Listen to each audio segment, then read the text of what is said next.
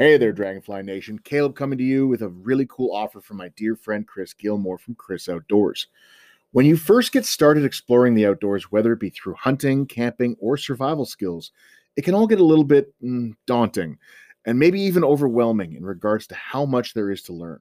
Having a solid foundation in tracking and naturalist skills can help open the door to bushcraft and make you learn much faster.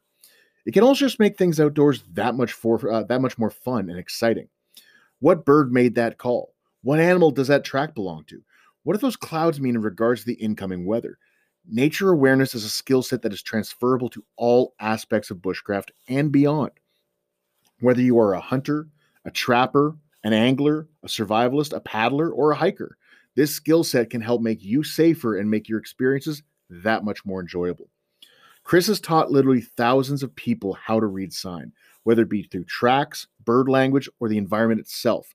And with his new online learning course, Reading Nature's Language, he can help you take your skills to the next level. Even though it is based online, you will have access to tons of practical activities and challenges that will make you the woodland Jedi you always wanted to be. Check out the trailer and more details at www.learnnatureslanguage.com. And just to sweeten the deal for you, enter the promo code DRAGONFLY to get 25% off the course. Again, that is www.learnnatureslanguage.com with the promo code DRAGONFLY for 25% off. To know the landscape is to open up a door deeper connected than you've ever felt before. We know that you will love this podcast. So shut your mouth and listen to Canadian Bushcraft. Hello, Dragonfly Nation. This is the Canadian Bushcraft Podcast with your host, Caleb Musgrave. And I am joined today with, of course, my good friend Nikki Satira, and our special guest, Paul McCarney, not the one from Wings, McCarney.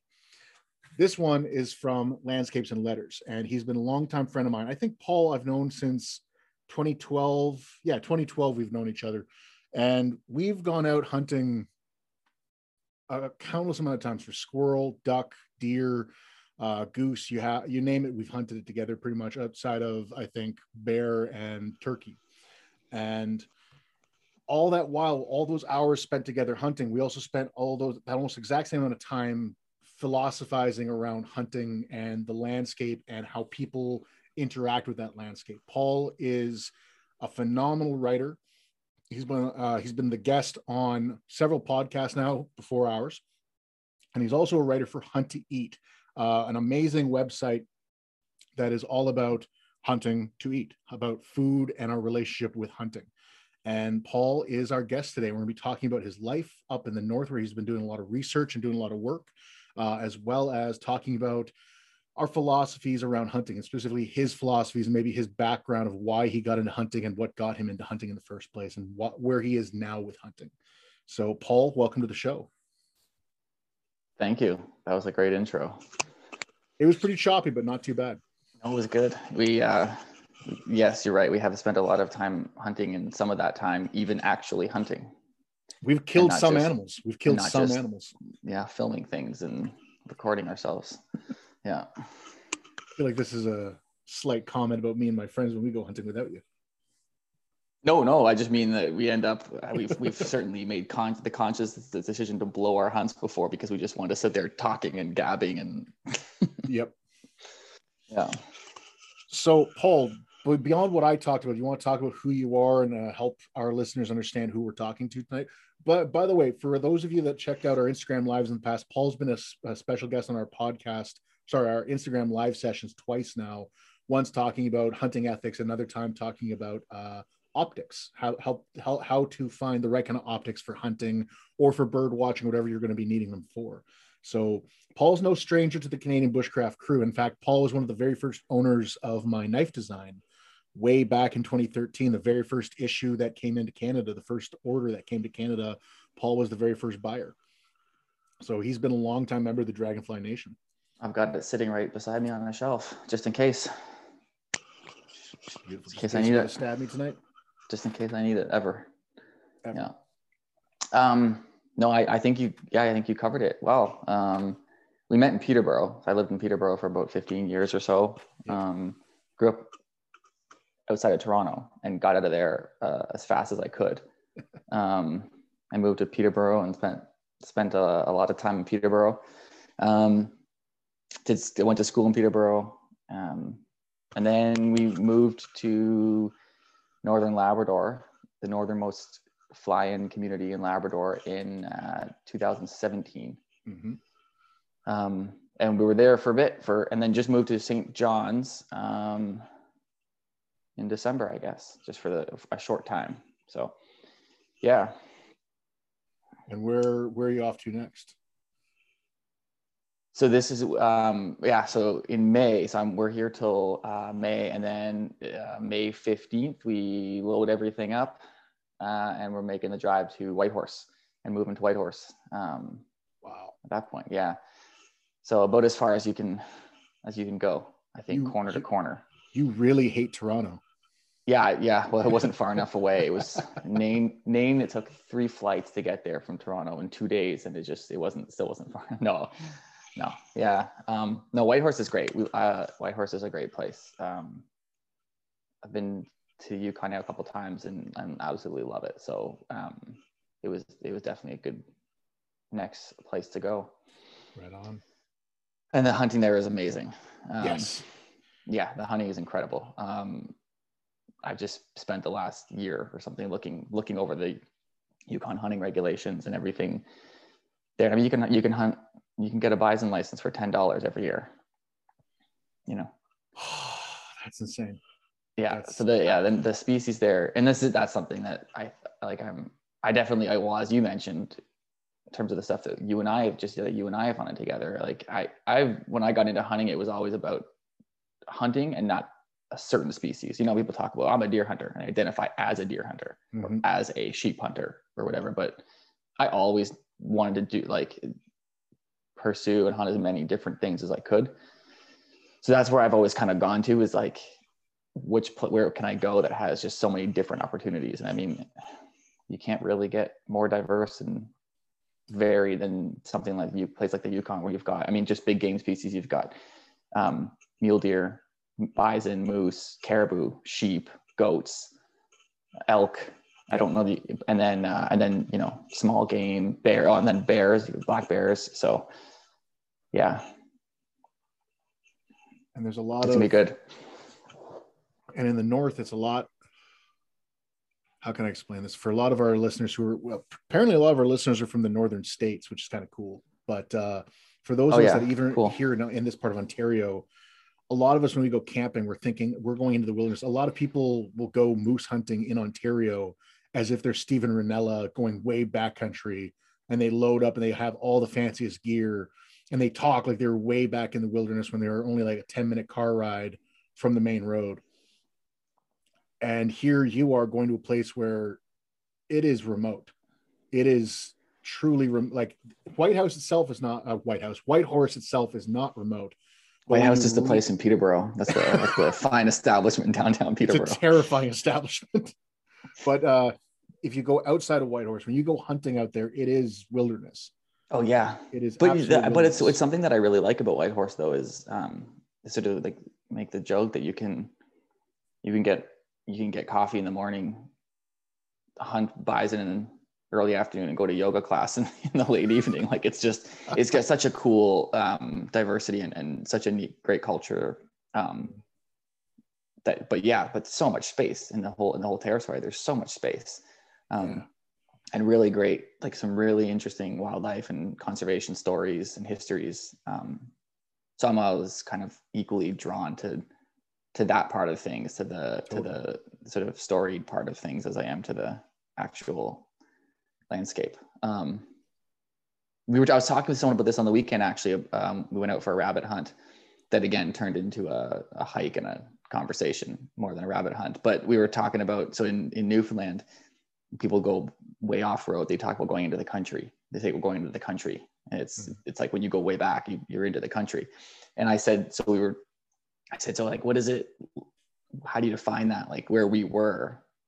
Like, are we in the country. And we had this long conversation around like what defines being in the country or in Ontario, we would have called like in the bush. Yeah. Right. When you're in the bush. And when does it when are you in the bush? At what point are you actually in the bush versus in the woods or like in the back 40? Mhm. And all these Back sort of 40. regional regional differences, right? In like concepts of It's like backwoods versus backcountry.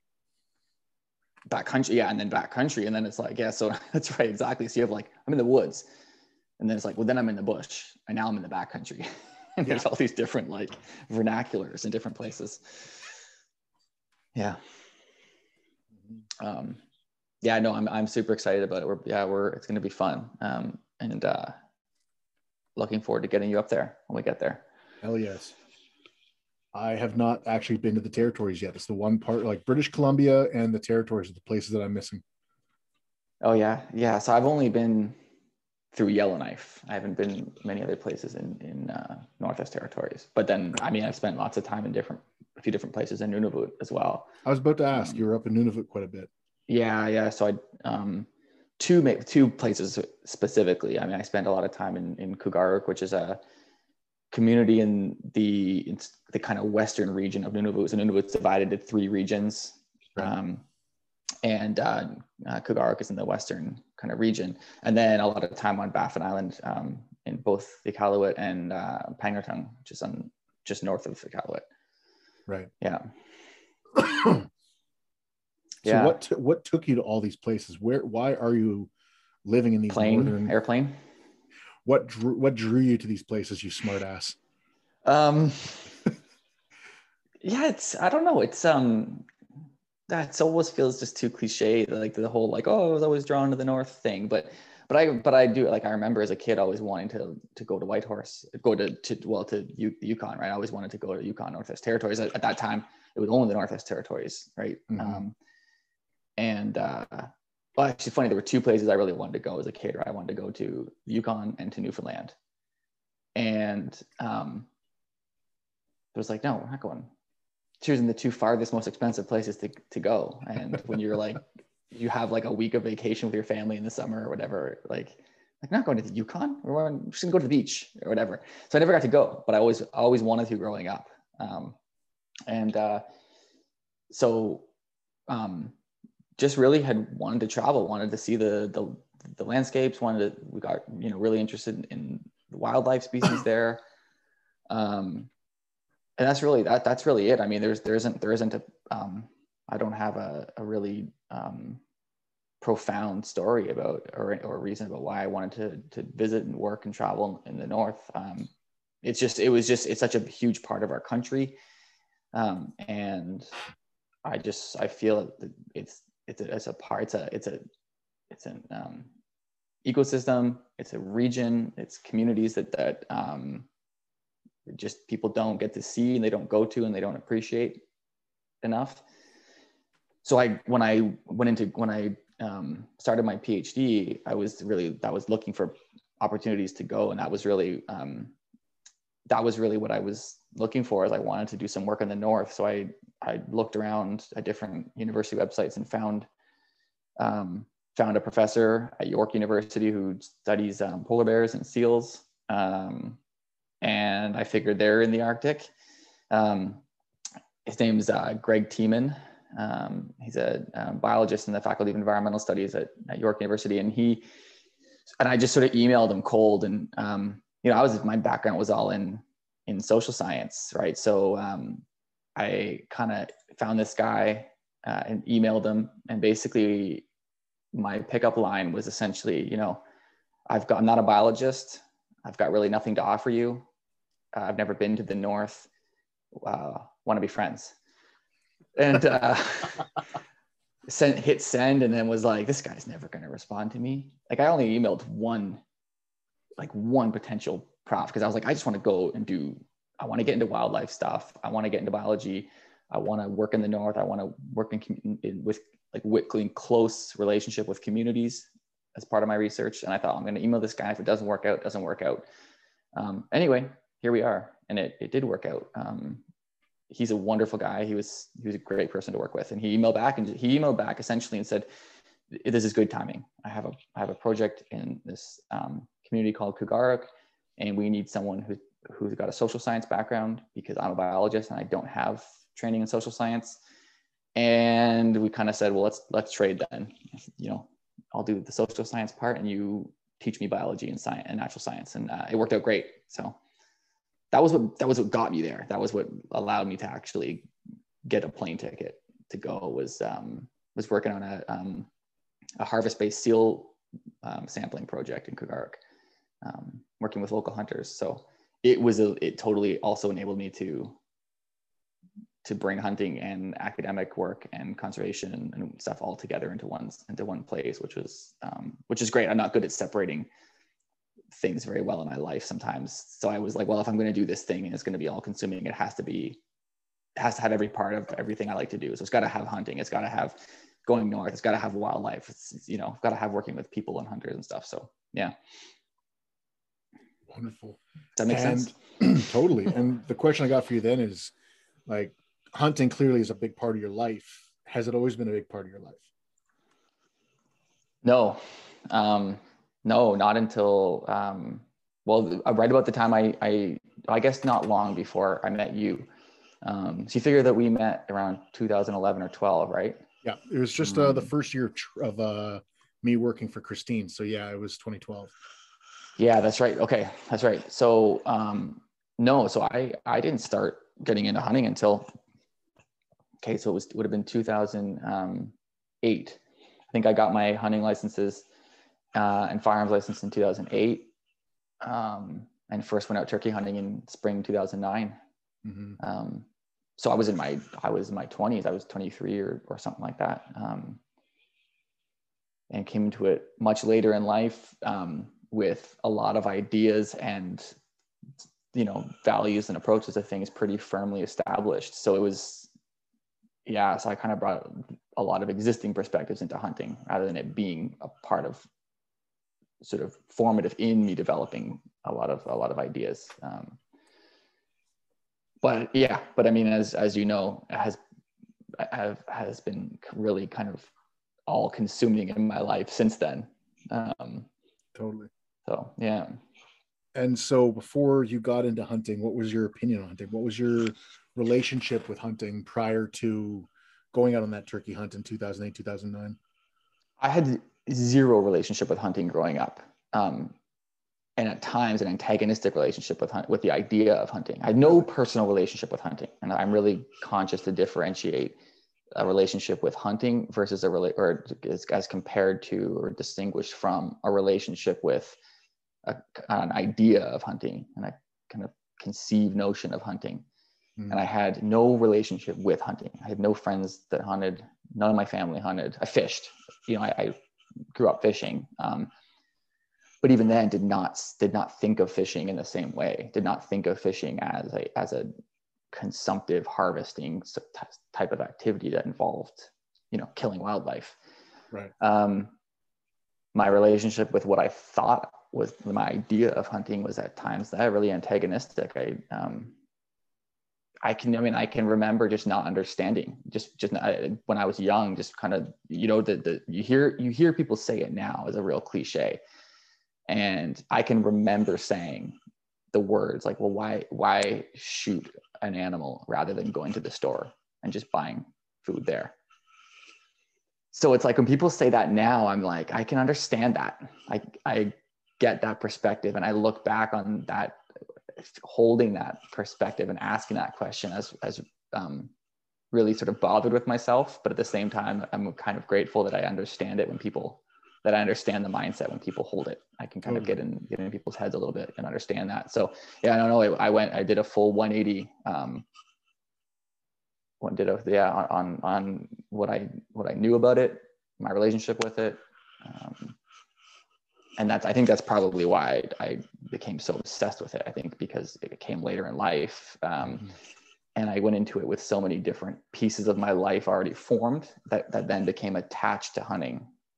Um, sort of octopus sort of I'm, I'm really big on octopuses these days. So sort of this kind of you know you think about like getting all those suction cups onto it. Um, and, they, and it just like so i think that's probably why. I think that's it, it was something i know not something that i ever just took for granted. It was never just there in the background of my of my mind you know? It was very mm. foregrounded when i got into it. Which you and i have chatted about because you of course have sort of the opposite background with it. Yeah i was immersed but we've ended up in very similar places around how we think about it. Yeah and that's i'm not sure why but i think that's why i've always enjoyed having my conversations with you because when it comes down to hunting, I grew up with it and I kind of how can I explain it? I'm not jaded to it. Like I'm never jaded when I'm hunting. I'm excited as hell uh, to go out and actually be out there and be on the land and have a chance to hunt. But when it comes down to it, I was raised and immersed with it so much that I didn't really have to think about it. I never really had to like consider why do I do it. And it was mm-hmm. around the time that you and I met was around the time that I was starting to actually question, like, hey, so why do I hunt and how do I hunt and why are these mm. things important to me? Can I do these things in a better way? Or is there a better way? Is there a more ethical way? Is there a more traditional indigenous way that I could do these things that's better? And mm. it was hmm. around the time that I met you and you were having your own philosophical questions coming up as you were hunting. So we'd be out sitting there in a blind waiting for ducks to come in and you would just pop a question with a little anecdote and I'd be like, oh shit, okay, yeah, let's have this conversation. And we would just ignore the ducks flying over our heads. Completely Which miss we weren't going to hit anyway. we weren't going to hit them anyways. They're way out of range. But uh, we would just sit there and just talk for like two, three hours. Mm-hmm. And it's it's kind of a, it was kind of good that it's we started off our hunting relationship with ducks because we wouldn't have been able to have that conversation deer hunting. Oh, I was just telling this when I went out rabbit hunting this past week. We were talking about this in that like that's exactly it. That uh, when I I started out turkey hunting, and I mean, not only can you not talk, you cannot move. yeah, deer hunting is a little bit. You know, you can whisper a bit, but I that, you're absolutely right. When I started waterfowl hunting and then small game hunting, I was like, oh my god, I can I can hunt and also ramble on for hours with someone who can't move because they're stuck in a blind with me. It was great, and it's it totally is. I mean, you um, you talk about like the conversation you have on our campfire, but yeah, yeah, absolutely. In a in a duck blind, it's like yeah, that's right. Yeah, there's there's something beautiful about going hunting uh, for duck, for waterfowl in general, like geese, like goose hunting in a field. It's a bunch of guys laying in a field, covering themselves with whatever camouflage they can, and shouting to each other just shouting to each other their conversation. Then, oh, I hear a goose, and everybody suddenly goes dead silent. And then all of a sudden, you're just huh, huh, huh, huh, huh, and everybody just starts bastardizing their goose calls. And that flock passes over, nobody gets a shot off, and they just exactly start, start chatting again. Oh, they're mm-hmm. too high. They're too high. Yeah, they're totally too high. Yeah. Sure, they probably weren't, but whatever. Yeah, and it's it's this beautiful thing compared to like sitting still with a bow in your hand in a tree stand on your own and waiting for lunch break to go and chat with the guys about the squirrel you saw. You don't really get a chance to sit there. You have all the time in the world on your own in a tree stand to think about stuff and process things and develop your own pedagogy mindset, whatever you want to call it. And then you can come back to the hunt camp and chat about that at the hunt camp at the around the fire but then when you're out in the duck blind, you can just have a sounding board with you while you're out there, just chatting about what you're seeing, whether it's uh, whatever, wh- whether it's your philosophies behind conser- uh, conservation hunting. Like, okay, so why don't we take more golden eyes than one a year? All the way to, mm-hmm. hey man, like, why do you wear those waders? Like, there's so many different kinds of conversations that can happen in a blind when you're waterfowl hunting, which is why mm-hmm. I really enjoy it because as much as I like to be out there on my own, focusing on the hunt. There's there's this beautiful thing of being able to have a conversation like we're having right now, but actually in person, not virtually. Well, I think that's why people there's so many. I mean, hunting podcasts have just proliferated in the last few years, right? Mm-hmm. And I mean, that's why, right? Like we're as a group of people, we're so like we're so accustomed to just shooting the shit. Yeah, just going on and on tangents and rabbit holes and just yeah, exactly meandering conversations that um, that we kind of I think I think that's probably why uh, hunting podcasts have become so big. Um, Yeah, I would, Yeah, I for wouldn't, sure. I wouldn't doubt it. I remember when I first when you first introduced me to Steve Rinella's podcast like five, six years ago. That was like I, I went online immediately started looking for hunting podcasts, and there was like two. There was his Yeah. and like I can't even remember who the others was. I think it was Mark Kenyon or somebody else had their own podcast. And then in the last like three years, it's exploded. Like luckily, like a lot of people like, oh, you have a hunting podcast because you've talked about hunting like six times, like six times out of 57 episodes. Mhm. We talk. Mhm. We try to talk about everything. We don't try to just talk about Yeah. hunting. And I, I'm really glad for that because I don't want to become like typecast or set into just No, talking about hunting exactly. all the time. Yeah, yeah, Because it's not. yeah. How many times can I talk about a goose call? A lot. In person, yes. uh, yeah, no, I can, and I mean um, the right amount, which is which is no less than a million, which is the appropriate amount of time to talk about goose calling. Um, but I know what you mean. I know what you mean for sure. And I think I've I've been I don't uh, I don't I can't keep up with the hunting podcasts that come up. I, I hear about new ones every single week. Um, but I will say that what I, I do appreciate about a lot of the ones I've seen popping up is um, even within the kind of topic area of hunting.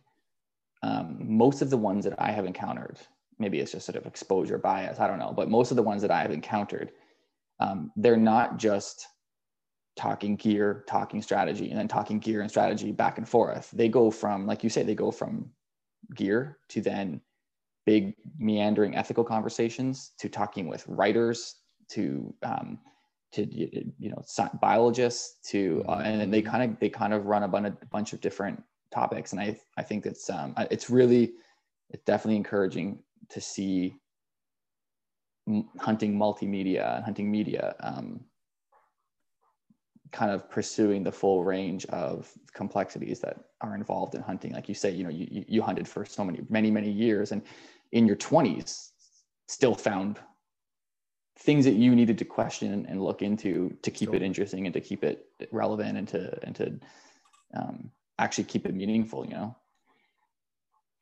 Totally. And there's another beauty I've seen because I started looking into all these different hunting podcasts because I was curious because I frankly I just went to your website. I was just going on, I was getting some more information for you this past couple of days, getting ready to talk about tonight. And I went to your podcast section. You had the podcast that you were on, and I started checking out those podcasts. So I went over to uh, Spotify and started checking out different podcasts on there all about hunting. And on there, I came across this realization that there's a lot more inter- intersectionality happening on these podcasts and on social media regarding hunting than I ever, ever experienced watching hunting shows or reading hunting magazines or anything like that. oh man remember the old hunting well i don't know maybe they're still out there but the old hunting shows it was just like a guy whispering in a tree stand for 18 minutes shooting a deer for and they would show the shot for two minutes Yep. and then the credits would roll Yep. and like you can bet you would you can bet that like at some point be like they'd be whispering something and it would be like so let's see what happens. And then it would cut. And then a little while later they'd be like saw a big buck over there. Let's see what happens. And it was just it was just the same like it was the same thing over and over again. Yeah yeah no i i, I totally agree. I got um and i and i you know i found myself I mean, I, I I don't know if you have a direction you want to go here, but we'll just I'm just gonna keep shooting the shit and until Let's you just rein me meander, man. Let's just But- meander.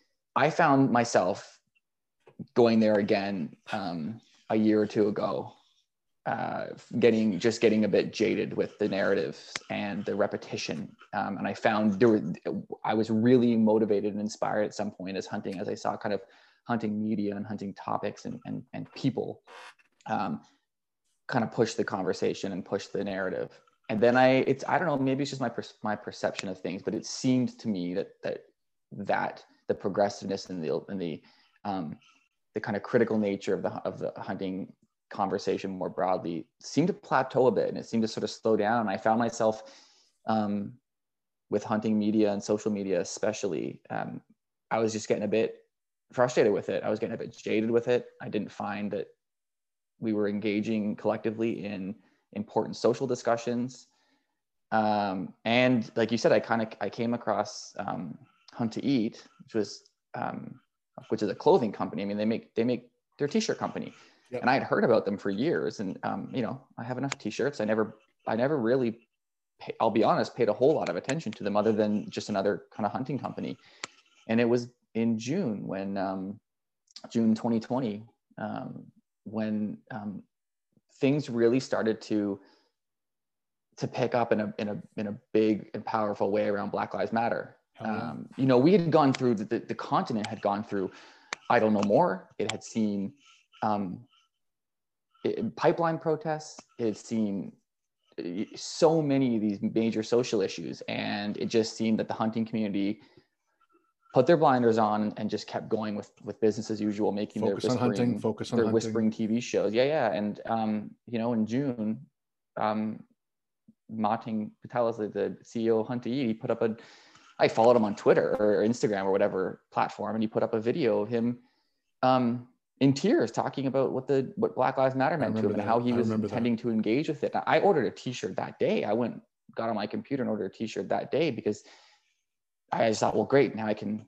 This is just the T-shirt at that point, which is an entry into the conversation. It was an Mhm. entry into being able to say, oh, it's a hunting company, but you know what they did, and you know what they stand for, and that was that's like it, it just really sparked um, a real kind of reinvigoration for me of, of where the kind of leadership is going to be in the hunting world and who is going to lead kind of lead the way there um, Mhm. and so the, yeah i mean full disclosure this is not a, this is not just a plug for hunt to eat at all i, I mean um, there are other your company as well i mean you and i on when we got on instagram um, in the fall I, this was not far away from that I, um, I think it was in it was in august or september when we got on and Yep. You know we talked a lot about this as well and um, and just you know the, hunting community and the hunting narrative and conversation needs to engage with these with this stuff um yeah so i don't know how we got on that um it's it, it was a powerful video to watch when I saw it myself. I was uh I think I was picking spruce buds to make uh to make some food. And I just happened to get on the phone and go onto my Instagram to post a picture of this beautiful bag I had that was hand woven. And then when I went on, I saw that video and I just like, okay, what's this about? And I just started watching it and I was in tears with him. It was the first time I'd seen a white man talking uh, who's a who's a hunting company it's this is not where they usually talk about this stuff talking about intersectionality mhm. in the hunting community and that hunters need to step up and protect our community protect our Mhm. our black members of our community and to get And- on the line right like to Yeah. to, yeah pony up um, it was it was beautiful to see and then since then i've seen him promoting uh, everything from like hunters of color mhm. HOC, which is something an organization that you got me in touch with. Uh, Hunters of Color is another amazing organization who are trying to get people of color into hunting and going through mentoring. I'm actually on their waiting list right now. They're they're going to be getting back to me in the So next am couple I. weeks. to be a mentor yeah, yeah Yeah. jimmy jimmy so lydia is from um she's uh haudenosaunee No Jimmy's shit. wife Lydia is from uh, I don't I, I she's Canadian I, I believe she's Canadian but um, I think she's from um, I think anyway I, I don't want to misspeak but I. I, I but yeah um, She's Yeah. Haudenosaunee. yeah Very cool. This this needs to happen. Things like that need to happen in our community, and Mhm. we need to have. There's like going on right now the Niizh Manidoowag hide tanning camp, uh, hide tanning camp that happens every year, run by my friends Hunter and Beasy. Uh, it's a it's an indigenous two spirit, or for those who don't know what two spirit is, it's two spirit or Niizh Manidoowag. Uh, uh, is not something that I am, and so I can't easily speak upon it or speak about it. But it's basically the LGBTQ plus of indigenous of indigeneity. The concept of the two spirit is something that's very sacred to Anishinaabeg people, and so they've been forming this hunt camp and moose hide tanning camp around bringing in LGBTQ plus kids and youth to learn traditional hunting and learn traditional hide tanning. where is that where do they They're based operate? up in they're they're based out of Georgian Bay area. oh they're in Ontario Uh, yep, yep. They're just up in uh, between Penetang and Midland, I believe.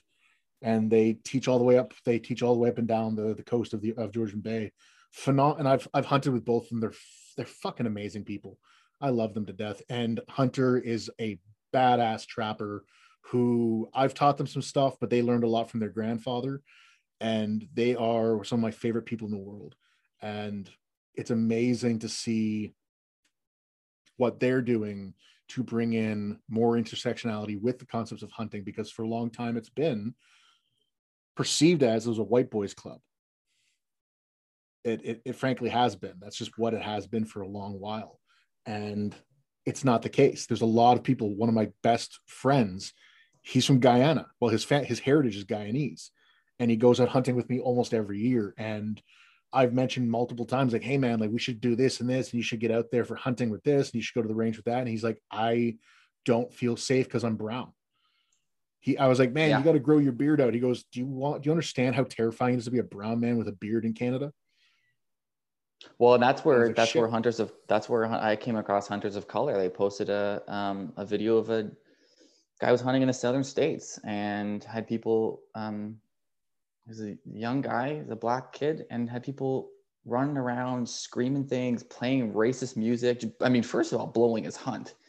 Yeah. Um, and uh, and that was kind of how I came across came across hunters of color. Um, but yeah, it's it's exactly it. And I mean, you're seeing um, there's a great um, organization called uh, Queers and Camo, and they're on yeah. um, on Instagram. Um, and what Sarah's doing, uh, Sarah Keller, she, with, uh, with, with, that platform is great, and I think that that they're going to do some great things. Um, and uh, hell yeah, yeah, no, I, I, mean, I'm I'm pumped and excited to see um, to see these things coming emerging, and um, you know, and it's still like I still find myself. You do, you kind of go in these peaks and troughs. I think emotionally with this stuff because you get all excited to see see these things coming out and then um, and these platforms emerging and, and companies starting and then um, you get complacent in your in your group doing good things and then um, you, you, know you I, I, we were talking about this earlier just just yesterday and you come across you come across things that are still still being said and still being done in the outdoors community and the hunting community um, and just absolute trash individuals who are still putting women down and um, excluding people. Um, and uh, it's infuriating. Um, and it's, it's, yeah, it, it's, um, I don't even, I don't know. I don't even know. It's, it's one of these things that it's like, you get to a place where there's a lot of things where you learn how to articulate yourself about them because you need to because you find that there's so many different perspectives on something that you need to be able to um, to wrap your thoughts up and articulate them. And you come to something like this and you hit a, a brick wall because it's like, how on earth do I have to be articulating to you that that kind of perspective and that kind of um, disgusting approach to, to, to running the hunting community is just unacceptable. Um, 100%. You know, and, and, and, and I mean, I, I also point out to people that uh, hunting, hunting and conservation, hunting and fishing and conservation, the outdoors, has never been a man's world and never been an all man's game. This yeah, is the right. narrative and this is a situation that we've constructed. Um, yep. And I won't say we because I won't insult the, the, two people that I'm talking to as, as being part of that. It's, it's, a, it's a world and it's a narrative that other people have constructed deliberately to reinforce their own place in it. Um, when you look back through history, and I mean, you, you know, you and I have talked about this because it's it's also a very narrow cultural uh, um, perception of what hunting is. To say that it's it's a man's thing and it's it's a it's a white guy's thing, it's a straight person's thing. Um, it's never been the story of of hunting throughout human history. Um, it's, it's, a recent um, sort of bastardized uh, portrayal of what of what hunting and conservation is um, that people have have constructed to to support themselves. Um, totally. And yeah, and I mean, as much as as much as it's it's, I think I think where I'm getting to with with it now is is recognizing how um, how how harmful and how violent the, the that that kind of narrative of um, it being the, the, the, sexism in hunting and um, the racism and the transphobia and how absolutely violent that is to, to people, but also to the integrity and the value of the hunting community, that we need to tear those things down as violently as they enact themselves. Um, they need to be. It needs to be part of every conversation we have in hunting. It needs to be. Um, and I'm and I'm and I'm um, I've I've certainly started pissing into the wind when it comes to this conversation around well we you know we, we got to be careful because if we start criticizing hunting we're just opening the crack to the anti-hunters and and i, I no no we're not no no we're, we're not. no we're not and Whatsoever. quite frankly if um, if hunting in the hunting industry and the outdoors industry has to fall apart to dismantle these these issues then um, let it let it and we'll build it back yeah. Um, much better we had we had an altercation not an altercation I want to say that because it makes it sound like there's a lot more violence or aggression than there was. But we got invited. My group, uh, we have a, a small group of hunters that we all hunt together. We're all young bucks, and that's why we call it the Young Buck Hunting Group. We're not a hunting club. We're not an organization or anything like that. You can't join it or fucking get a membership or anything like that. It's just we're the young guys in the area that hunt together, and we hunt together because we get along in a lot of our perspectives. And it's not just guys. We have two spirits in the group we have women in the group and we have people of multiple colors and multiple faiths in that group and this past fall uh, we got invited uh, four of us got invited to go on a goose hunt with four other guys uh, in an area that we both hunt in so why not you know team up might as well work together to get the geese and while we're hunting with these guys there's me and the three guys that i brought with me and all of us are cis hetero men one of them was a man of color i'm white passing, so I consider myself a white man in everybody's eyes. And when we're sitting there, we're just hearing the one guy go and go and go with the most vulgar opinions on women, the most vulgar comments about homosexuals, and just disgusting dialogue. And we just kept looking at each other and kept on trying to hunt. No geese were flying that day. So we got to sit there from 5:45 in the morning until 10 a.m listening to this guy's diatribe of just disgusting, vulgar rhetoric. And when we left, we helped pack up. We stayed polite. We packed everything up. We let them leave. We stopped to have a break for a second. And I just turned to the guys. I'm like, I am never hunting with these sons of bitches again. This is not happening again. If you guys want to hunt with them, by all means. And then one of the guys turned and goes, We have gay trans and, and uh, we have gay and trans people and white and women in our group.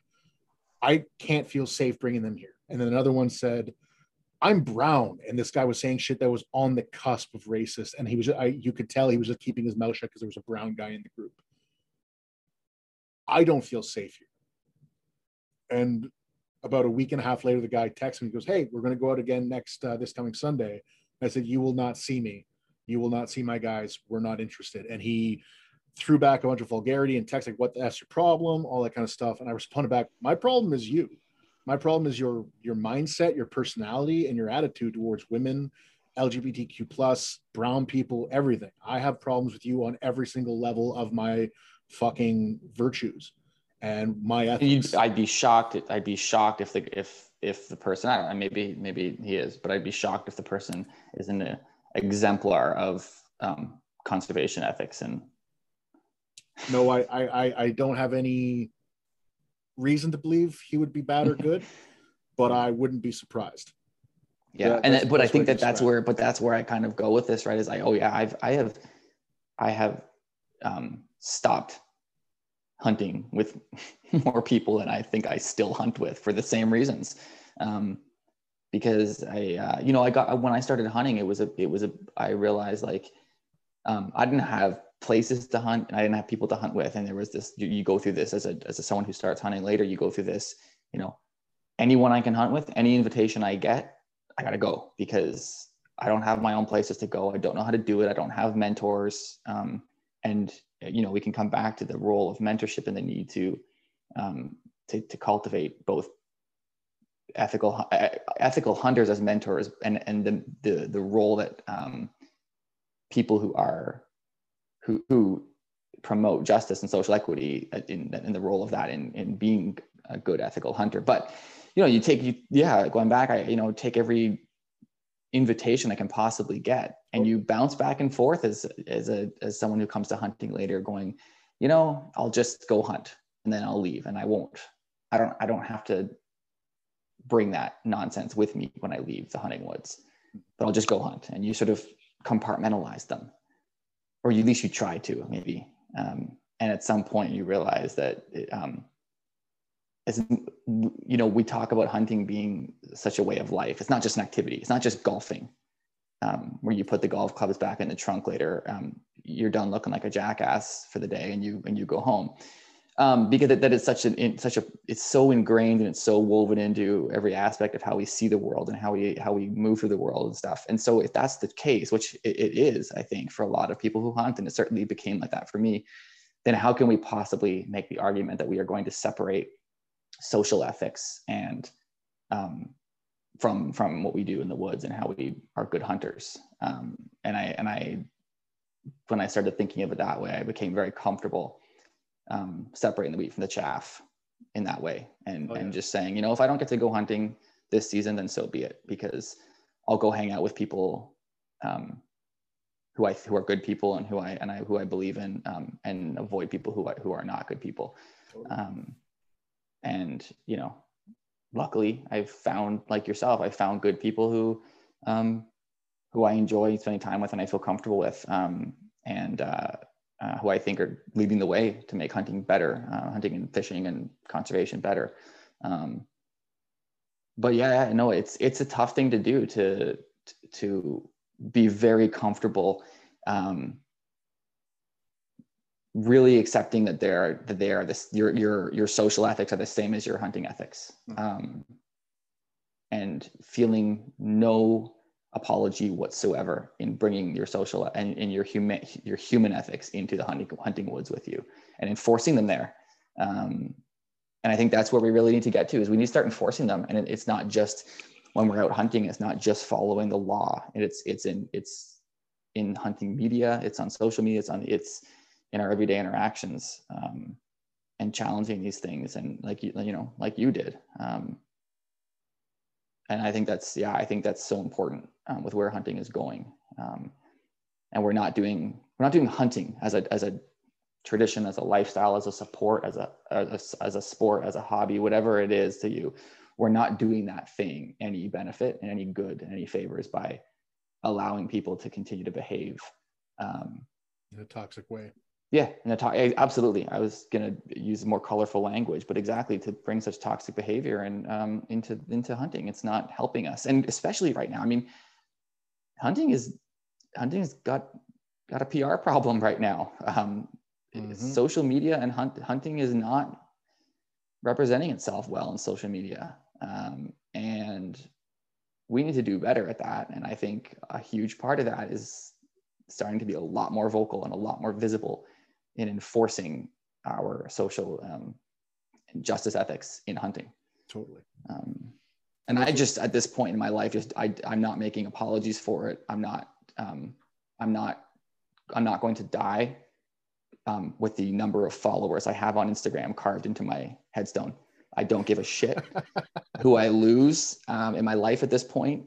Um, you know, so uh, yeah, totally and that's and that's the way to look at it. Like I've seen outside outside of hunting altogether like going back to the blm movement that like it started years ago. Like people make it sound like blm just started this year. Blm's been around since 2016 well exactly. Yeah. And it only has been getting stronger and stronger with its opinions and nothing has been changing. But back in june on the same day that i saw that post from from patelis from hunt mm-hmm. to eat uh, I saw Seth Rogen's comments on his own post.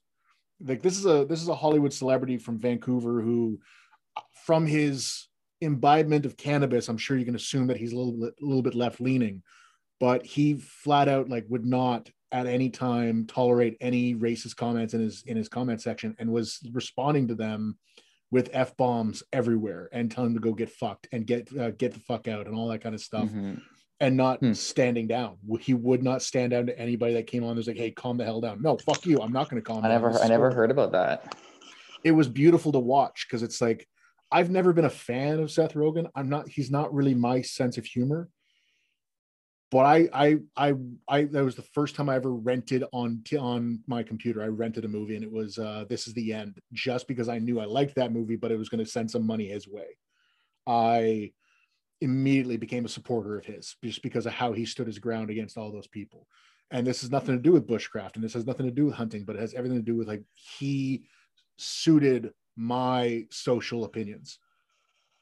And I had to support that.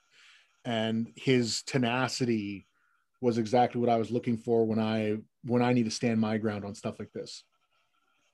Yeah, so I, I totally agree. No, I totally agree. And that was um uh I had my I had the same experience with people at that time. Um and I, I've had the same experience with with uh, public figures and celebrities um, around hunting and conservation and, and wildlife issues as well. Um, you know, I talked about the same thing when Ellen DeGeneres um, just you know came spoke about the seal hunt, um, and um, yeah, I lost a, a great deal of support for her um, in that moment. Mhm. Um, so it, it happened. I, I I do the same thing um, in all sorts of different parts of my life around hunting and around social issues and and um, so it's it's not a stretch to, for them to be together and part of the same conversation. Um, Totally. And and you know we, we you and I have talked about this before as well. So I'm kind of interested in your thoughts about this too. Um, around you know when I started, like I said, when I started hunting, I I was I was in my doing my master's degree, so um, it was someone on my it was a, one of my master's committee members who really got me into hunting. Um, so I came to hunting with really a kind of firmly entrenched set of social and political values and ideas and experiences that I that I needed to be able to apply to hunting and find a home for in hunting in order for hunting to be meaningful to me. Um, if that makes sense, where if I couldn't enact those social values and, and ethics in hunting, I don't think hunting would have would have stayed meaningful to me. Um, I could have taken up golf. I don't think I would have found a home for strong environmental justice movements and anti-racist.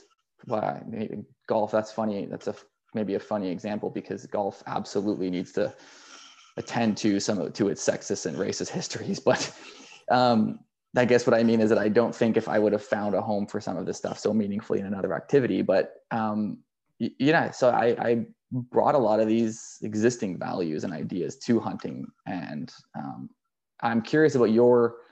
Um, I'm curious about your experiences in that same thing. You know, growing up with your experiences, did, did you where did you find um, that you that they kind of came together for you, or were they always together? Your your sort of political and social values and ethics with with hunting, um, or did you find that they were always there? I think I was kind of blessed because the guy that took me hunting, my mentor for hunting was my father, who kind of already instilled a lot of my ethics into me. He he was always that guy that stood his ground. He was always that guy that if he knew if it was right, he's going to stand for it. And if it's wrong, he's not going to stand for it. So I was kind of a little bit more inclined to be able to already speak my mind in the world of hunting. Beyond that, um, I often had to just keep my head down because I was always the young buck. I was always the young pup. I was always the bitch of the camp, whatever they want to call me. And I was the one that always had to do all the hard labor. I was always, I always had to prove my uh, my place, earn my place, and keep my mouth shut when they all had their own bullshit going on in the camps. And you've been to hunt camps before. A lot of people who are listening have probably been to hunt camps. There, there's often long traditions that are happening there, and a lot of those traditions don't want to change. They don't want to evolve. They don't want to adapt. That's tradition. That's how they hunt. And a lot of them are completely like okay. A lot of those traditions are to- totally fine. There's nothing wrong with them. They don't really have to evolve or change. We have lunch at 12:30 on this ridge every day. That's where we have lunch. Okay, yeah, fine. That's that's fine. I I'd rather be over there in the shade because it's really hot today, but fuck it, whatever. But We're still hunting because we now know that ungulates still move midday. exactly exactly things like that um all those kinds of traditions i'm fine with but there was certain ones that i would have to just keep my head down because they didn't jive with my ethics or my morals or my opinions. And i it was it wasn't until i was 22 years old when i realized i can leave these camps. I don't have to go to these camps just because these are where my dad goes. Like and he tolerated it and he would call them on their bullshit once in a while but he knew sometimes it was just you're not going to change their minds. You're not going to change their opinions. You're not going to change how they do things. So he would just keep his head down. And that was very eye opening for me when I was 22 to see my father keep his head down Mm. when all growing up he didn't. It was very contrary to what I understood. And I confronted him about it. And we had an argument. And I basically said, okay, I'm done. I'm not hunting with this hunt camp anymore. And, and How old were you then? 22. I was 22 Okay. years old yeah, when I, okay. I made that Yeah. decision. And I had been hunting for a decade at that point. It was the and it was the first time I killed a deer because they would always put me in the shit spot because I'm the young guy. I shouldn't be the one that gets a deer. And I happened to get a deer, and the guys were butthurt and they were annoyed and they were frustrated. And a couple of them made some uh, made some comments that I was just fed up with hearing all the time, and I just kept my mouth shut. And I started packing my stuff. I I, I flat just packed myself. Like I know that we're not done until Sunday, and today is Thursday. We're an hour from home. I'm going home. I'm not staying. And my father's like, okay, I'll drive you. And he was driving me, and he was furious with me. He's like, "You're embarrassing me." Oh, really? Like he, I can't. What are you doing? Like, why are you acting so angry? I'm like, I'm tired of this harassment, and I'm tired of these comments, and I'm tired of how these guys act, and I'm fed up with it. And my father was dumbfounded that I actually was standing my ground about it when he never had. And he's like, "Well, this was the hunt camp that my father went to, and I don't want to rock the boat." And I was like, that's when I finally clued in. Like, this was one of his last memories, like parts that he could really connect to his dad still with. Why he Oh, went there. Yeah. And so he was tolerating the more toxic behavior simply because this is where his father lived. This is where his father was his father when he was the, the good memories of his dad were were hunting. And I understood that, but I couldn't go back myself like that's not what I want to remember of you. This is not what I want to remember of you and remember remember of us. That's so, interesting, right? That like, yeah, I can see that that your your memory of it would have been of your dad not speaking up for things that you valued. Yeah. Whereas for him, if he had to do that in order to feel close to his, yeah, it's it's super complicated. I mean, I be. think that's There's no black Yeah. and white for sure. no, um, no, and, and I think that that's it. That's that's absolutely part of it. Is that we, um, well, I mean, yeah, we're going to make mistakes Totally. in this in this process, but um, And we I've, I've, at least I've left other hunt camps, and one of them I really didn't want to leave. And I and I, I it's not that I left them; I'm still part of that hunt camp. It's just they're a three and a half hour drive to go deer hunting, and I have deer in my backyard. Like, yeah, That's like that's the main issue for me. Is like I would love to go out, out and hunt with those guys. They're phenomenal guys. Every single one. When I went to that hunt camp, it, it had been uh, I was 27. No, no, 26 when I went to that hunt camp. So it had been four years since I had been to a hunt camp, and I was just hunting in the backwoods around my property, and that's all I hunted on. And then I went that year with my dad to the new hunt camp that he had joined because he eventually left that hunt camp for the same reasons I left it. Mm, mhm. And I'm there, and there was one guy that said some stuff that was off color. No, and that's not like a double entendre. He just said some stuff that was vulgar. He wasn't being racist. He wasn't being um, uh, misogynist or anything like that. He just said stuff that I really didn't jive with and really pissed me off. And I kept hunting because, you know, I'm the new guy. Maybe I just don't understand the dynamics here. And within a second of them noticing that I looked pissed off, they went off on him. All the other guys in the camp, like, hey, don't talk like that. That shit's not acceptable here. And these are guys that are my father's age. These are guys that are now in their 60s. Some of them were in their 70s when I met them there. And they're like, nope, that's not tolerated here. And sure enough, the very next season, he wasn't welcomed back. And that was a huge, I was like, I'm justified in how I feel. And there will be people that stand Yeah. with me. Holy shit. I felt empowered and I felt safe there. But it's a three and a half hour car ride for a deer. I, I could I just can't justify the gas mileage and all that stuff for that kind of a hunt. You know, and it's interesting. If I was a more poetic fella, um, there's certainly a there's certainly a sort of interesting metaphor around the fact that most of the time when we're hunting, we're sitting alone with our thoughts and not not speaking, and then you you then you have these times where you realize, no, no, when we speak up, that's when it gets better, right? And and Yeah. and it is this. It, we we tend to sometimes, well, we've kind of been talking around this, right? That that hunting sort of exists in this sort of pause from the rest of our life. We go to hunt camp and it's like what happens at hunt camp doesn't even it's not just that what happens at hunt camp stays at hunt camp it's this idea that like what happens at hunt camp has no moral bearing and impact in a relationship with the rest of our lives and it sort of becomes this thing similar to when we're sitting on stand just silent and it just nothing you know you, it just sort of exists outside of things but man, you're right. When that's it's a watershed moment when you're when you're like, oh, I can do this and I can speak up and I can enforce these these things in my life in this part of my life as well. Um, and what's even better is that there's other people who are going to jump in and who I'll who I will still have, you know. Um, and it's great. It's it's it, I I think that that's and I've had similar experiences. Um, and it it's a great sort of moment when you realize that um, and it that it that it's not closing off hunting to you that it's opening up all kinds of other um, far more meaningful ways to, to hunt and to spend time in the outdoors and i don't know how like you know i get to this to that point there where where that's so clear in that instance that you're talking about when you're not invited back and the, the person's gone. And you when you went from an immediate presence to absence in that situation there, there was the presence of you know sexism racism whatever it was and immediately then there was the absence of it. And then we go into the the broad like broader society around hunting and conversations around hunting and it's so much more complicated than that. You have all of these things all of these issues around sexism and racism and all of these tied up with an industry.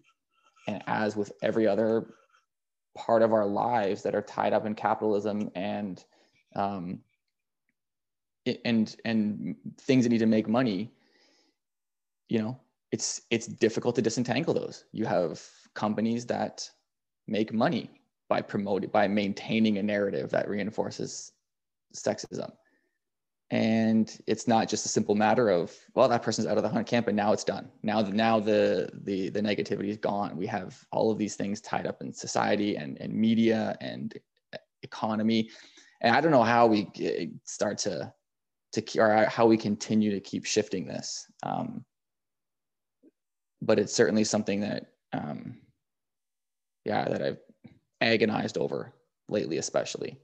Um,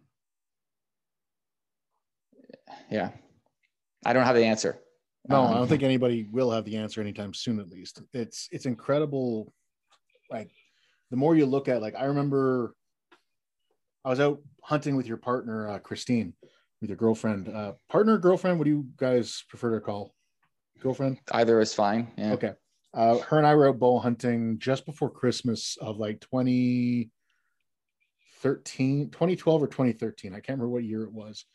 Uh, we went out bow hunting and the conversation turned to pink camouflage. just fly like pink camouflage. And I, and I the day before had seen two guys that were bigger and burlier than me in pink camouflage. And I was like, oh, holy shit, these guys are like maybe they're LGBTQ. Like, I have no idea. So I went up and was like, hey, like that's pretty cool looking camo because it wasn't like your classic, like fake army surplus, bright pink with a bunch of browns and grays on it. It was like well made camouflage hunting gear that had pinks throughout it.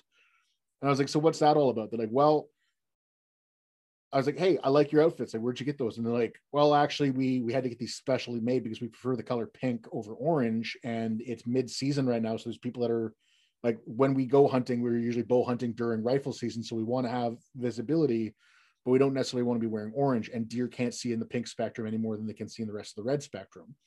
So we wore pink. And I was like, "Oh, that's cool." And I mentioned that to Christine. She goes, "Cool. I still fucking hate pink camouflage." And I was like, "Oh shit, I." you thought I was trying to like like mansplain it or something. That's not what I, I was just seeing that there was a different perspective of it. I thought that was fa- fascinating. And I had to backtrack and like apologize. And was like, that's not what I'm getting at. Please don't think that's what I'm trying to say. And we had a long conversation of just like the hunting world makes shit women's hunting gear. It'll be single stitched uh, pants instead of double or triple stitched pants.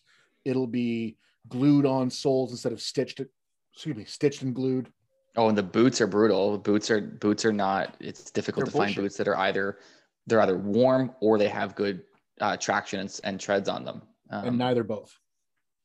And um, the pink and shrink it sort of sort of movement is, um, yeah, it's been it's, it's been it's problematic. To see. And then I go on like Instagram and I type in like I don't do a lot of bow hunting. I do a shit ton of bow fishing though. I absolutely love to go bow fishing for carp for sucker, whatever I can get my hands on. Well, my arrow on really. I, it's it. I live right on Rice Lake, and we have a carp problem on this lake. So I love to go out and just shoot as many carp as I can, and bring them in. And I'll take the I'll take the back meat off, and I'll I'll cook that up in a in a curry, and then the rest of the carp goes right into the corn mounds where I grow all my food.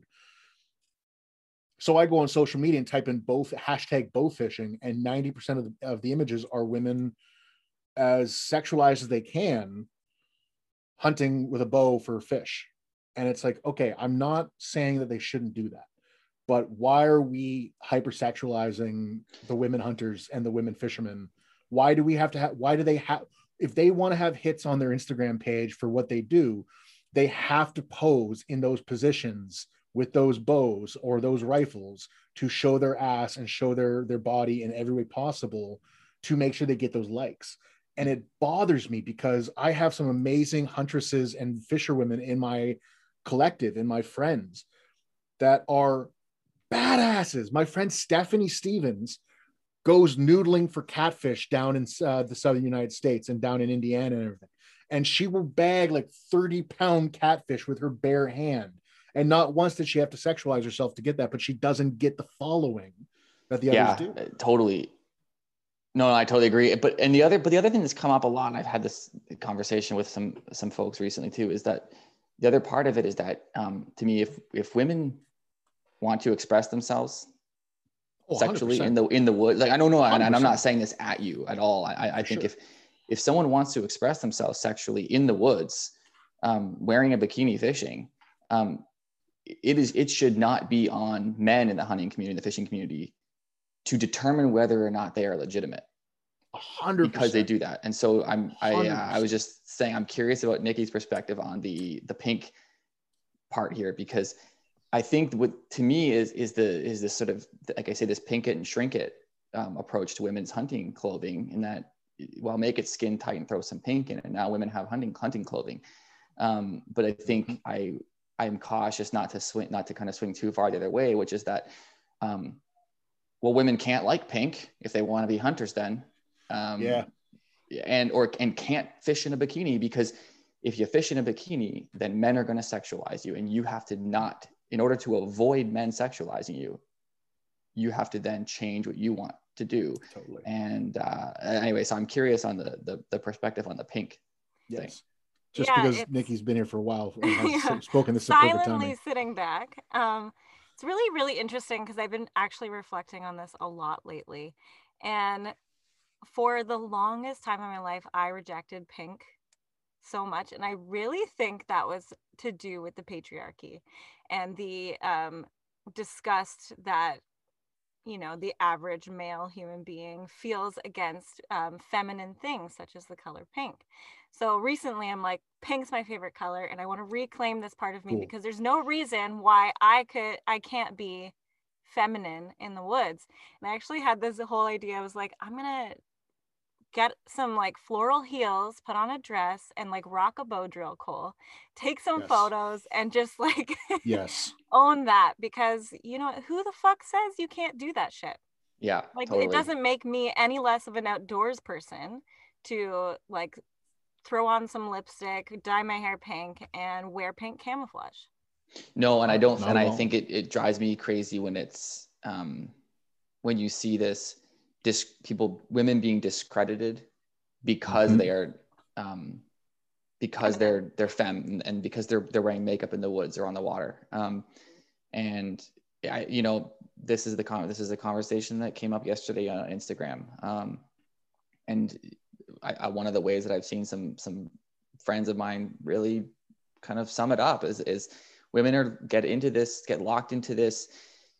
You're too feminine and therefore this and then and then on the flip side the immediate one is well you're not feminine enough and therefore you know nothing and it's it's weaponized on both sides and mm-hmm. i think mm-hmm. that like um, these projections and portrayals of what is femininity and and and conversely but but similarly what constitutes being a, a sort of legitimate outdoors person um, are are absolutely weaponized against women in the outdoors on both 100%. sides 100 mm-hmm. percent it's the same things like when you look at like talking about firearms like getting their first firearm you go into almost any forum you go into almost any chat room or any page on facebook and somebody's like hey getting my wife, sister, significant other, whatever, into hunting. What gun should I get them? And they're like, don't get her a 12 gauge. She won't be able to handle it. Get her a 20 gauge. It's like, okay, I have met one person in my entire career as an outdoorsman who could not handle a 12 gauge. And that was my what was friend his name? Her uh, it's, it's my friend christina simply because Oh. she's so tiny she couldn't reach the fore end she couldn't reach the fore end of the shotgun and when she did shoot Oh yeah, but that's a measurement thing, not a that- gauge thing. and then the but that's Yeah. the next time we tried it with a smaller shotgun and it still caused the same trouble so we ended up getting her uh, a mossberg bantam in 20 gauge simply Mhm. because that's what she wanted that's what she decided would work for her and she was too scared to shoot for the longest time and then we took her duck hunting not this past fall but two falls back when she first got the gun. And she we saw no ducks. It was during the october the, the october lull, uh, lull when there's just no birds flying at all. And i'm like well shoot that stump out there and see how the gun feels. And she you saw her cringe and cringe and cringe and then squeeze the trigger finally or press the trigger and boom gun went off and she didn't go flying back like the last time. And she just looked at me. She's like this gun works for me. I love this gun at the same time my wife my sister every, almost every woman i know and every small person i know can shoot a 12 gauge but this whole and also i'm going to put a little secret out for everybody i fucking love 20 gauges i am The, like the ballistics are in. There's nothing you can do with a 12 gauge you cannot do with a 20 gauge. exactly and it's, It's- a lot it- less recoil and i The like the numbers are there. As It's a- as- cheaper. as someone that loves to shoot his 4570 and a guy that loves to shoot big guns, I like the fact that I can shoot a 12 gauge a shotgun that doesn't send my arm sore after 12 rounds. Mhm. Like I can go, I would love to get a 20 gauge myself down the road, just for me. Mhm. I, I don't understand I- these. Like, and it's the same thing with No. knives. It's the same thing with hunting gear of any kind, camping gear. My wife owns a pair of what's called Red Ants pants. They're uh, they're basically a woman made, woman designed out in Montana, I believe, Carhartt style trousers that are as reinforced and as deep a pocket as a man's Carhartts. Mm, And mhm. I'm actually kind of envious because they're well made. They're better than my Carhartts. And you go to the women's section for Carhartts and you can just count the stitches, count the stitches on that seam, yeah. and you know that they're crap. They're not going to last anywhere close to as long as my Carhartts, even though they're the exact same brand from the exact same factory. Yeah. and then no, she, I she had to go out of her way and pay 16 uh, $60 more on a pair of handmade red ants pants because she couldn't find a pair of work pants that suited her for the bush. Yeah, no, I I mean, First Lite just released some new clothing this yesterday or something, and someone immediately said, "Oh, great, where's the women's line?" And of course, it was, "Well, we don't have that one yet." But there's lots of other women's clothing that we offer you can that you can look at, Of course. and it's you know. So what I mean, I'm curious, like, so so Nikki, when you see a pink something with pink stitching or camo, then where are you at right now in terms of like the statement that it makes, or or the the absolute fatigue with needing to make a statement with, with the color pink or or like? Oh, that's a hard question because, for one, I do see the issues with it of just like lumping female presenting people into a, like a category of, you know, liking pink and and needing to wear these clothes that are embossed with pink. But at the same time, I'm glad it's available because I would 100% buy the shit out of pink camo. I don't know how well that would do me in the woods. I really want to get you a 1022 Ruger in hot pink now. Please. I I shot one years ago and I loved that gun. It was the first time I shot a 1022 and I loved it. And everybody was like chuckling because I was shooting the pink one. I don't give a shit about the color pink. It's an awesome gun. it's an awesome color. My, my favorite color in the world is purple, and people give me shit about that all the time. And they're like, that's such a feminine color. I'm like, what the hell? How is color feminine or masculine or any gender? Yeah. It's a color. If I like the color purple or I like the color pink, get off my ass. Fuchsia, fuck it. I'm wearing fuchsia from now on. All the Canadian bushcraft swag that we're going to eventually make in the next year is just be all fuchsia. I support this. Yeah. Yeah. And I want to do fuchsia because I don't want to get it tied in with the whole uh, pink, the pink ribbon for breast cancer research. I don't want to make anybody think that we're trying to get that stuff. I'm going to go strictly with fuchsia for the color.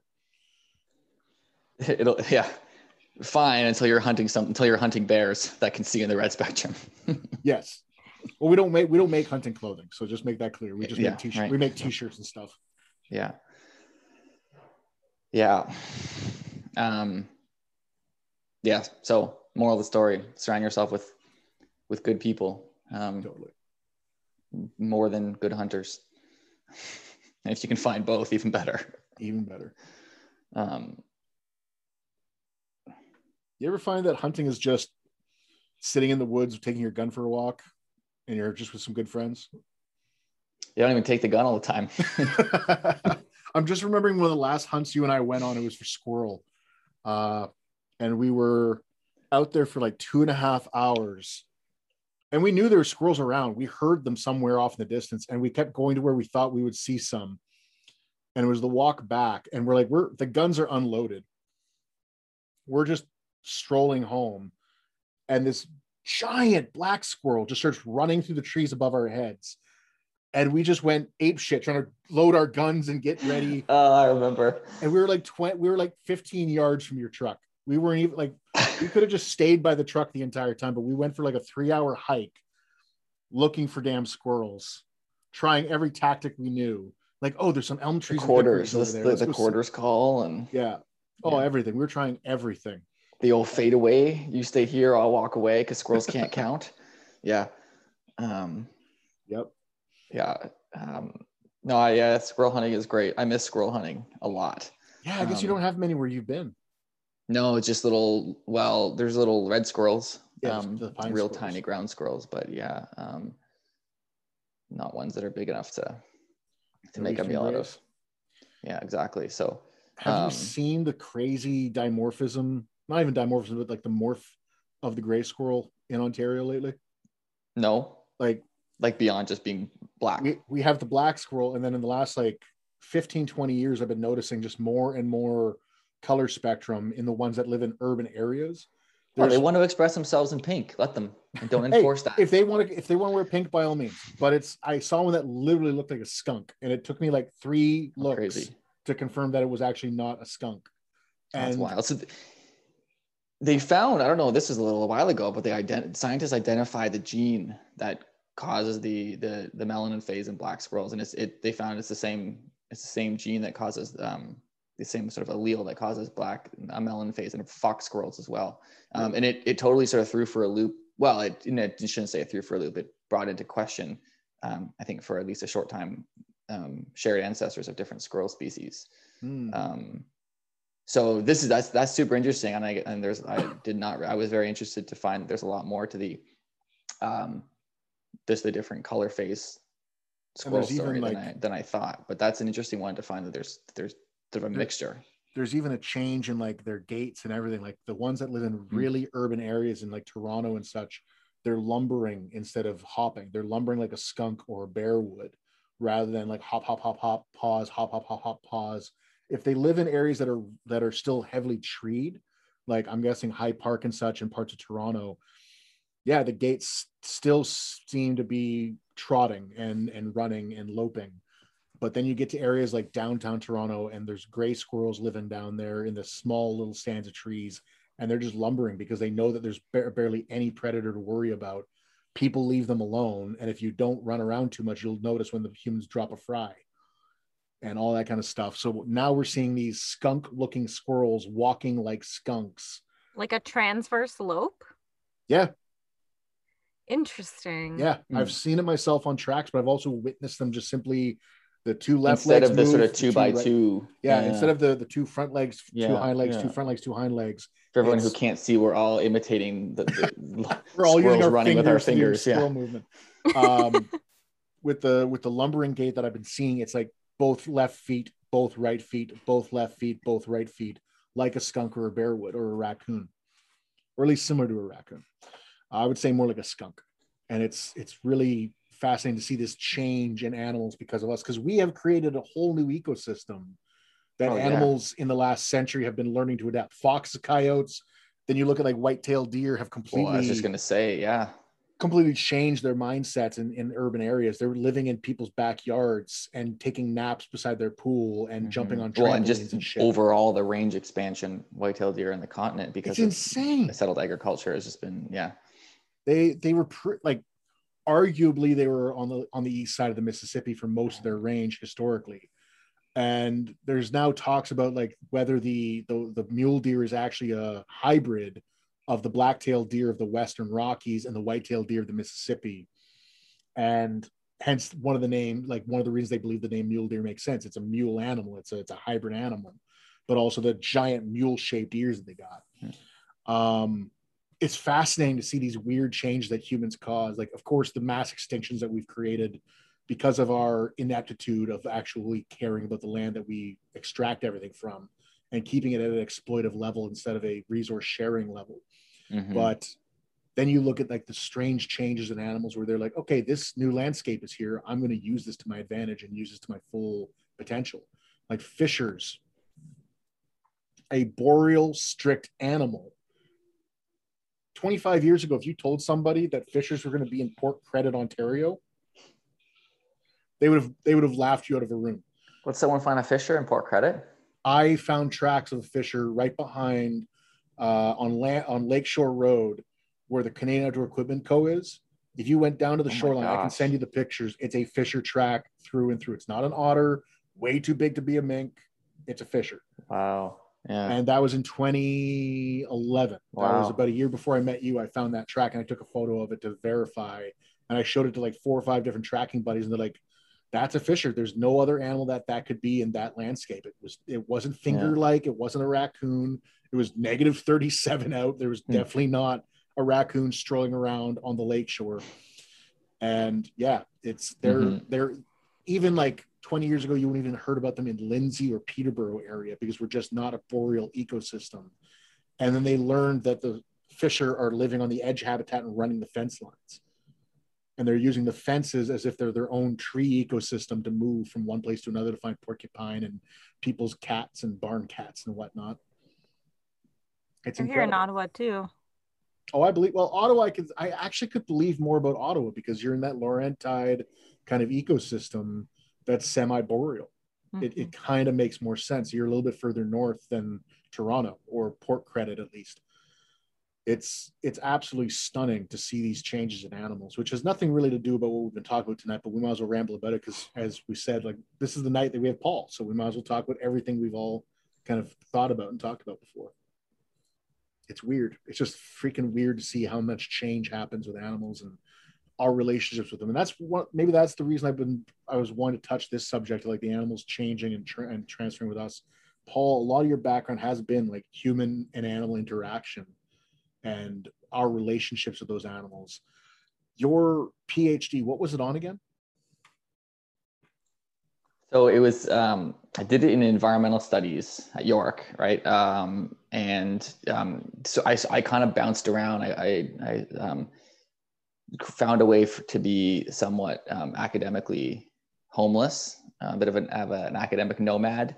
Um, but I essentially I looked at I was interested in understanding um, processes and um, kind of conditions that support um, wild, knowledge creation about wildlife, um, involving all kinds of different different people and different and different knowledge systems. Um, so I was I, I wanted to kind of understand um, when we create knowledge and pol- and and management decisions about wildlife, who who is at the table and what are the kind of kinds of conditions and circumstances that support that process?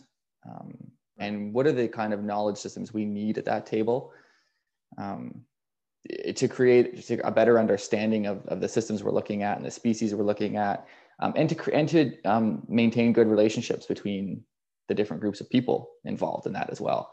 Um, so i got to to sort of bounce around between um, straight up ecology and biology. So I got to work with ring seals and, and polar bear work um, and fisheries management in, in Nunavut.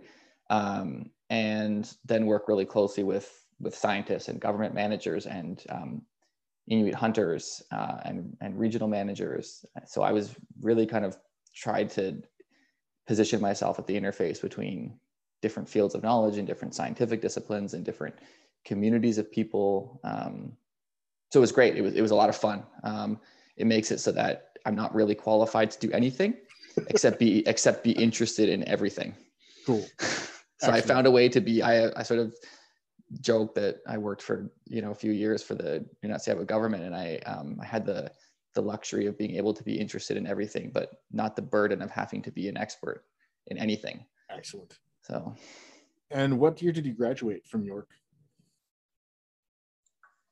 Uh, good question. Um, uh, this will be three years in August, so 2018. I okay. finished. So um, I took I uh, I think as I said my supervisor was great. I took a lot longer to do my PhD than um, than the school would have liked, and that I and and that I needed to because I got to be involved in a lot of great things, and each of those things that I jumped onto tended to add a year or add six months to my timeline. Um, right. But uh, I wasn't going to pass them up. I mean, there was no way I was going to turn them down. So yeah, 2018, I finished. Um, and so I'm going to be, this is partly what brings us to Whitehorse is I'm going to, I'm going to be, um, spent a few years now working for a couple different governments, um, for Inuit government in Labrador for a bit and for federal government now in St. John's. Um, but I'm going to go back to academia and hop again and, um, and do a postdoc. Um, cool. On uh, similarly to looking at kind of conditions around and social ecological conditions around wildlife conservation um, and different models uh, and tools of wildlife conservation. And I'm really interested in understanding um, what works and why it works. So what are the kind of social mm. ecological conditions that allow certain approaches and tools for wildlife management and conservation to work in certain contexts. Right. Um, I guess because you're right, I'm, I'm super interested in, in the, in how um, people and um, you know landscapes and wildlife kind of all uh, kind of interact into as, as a system.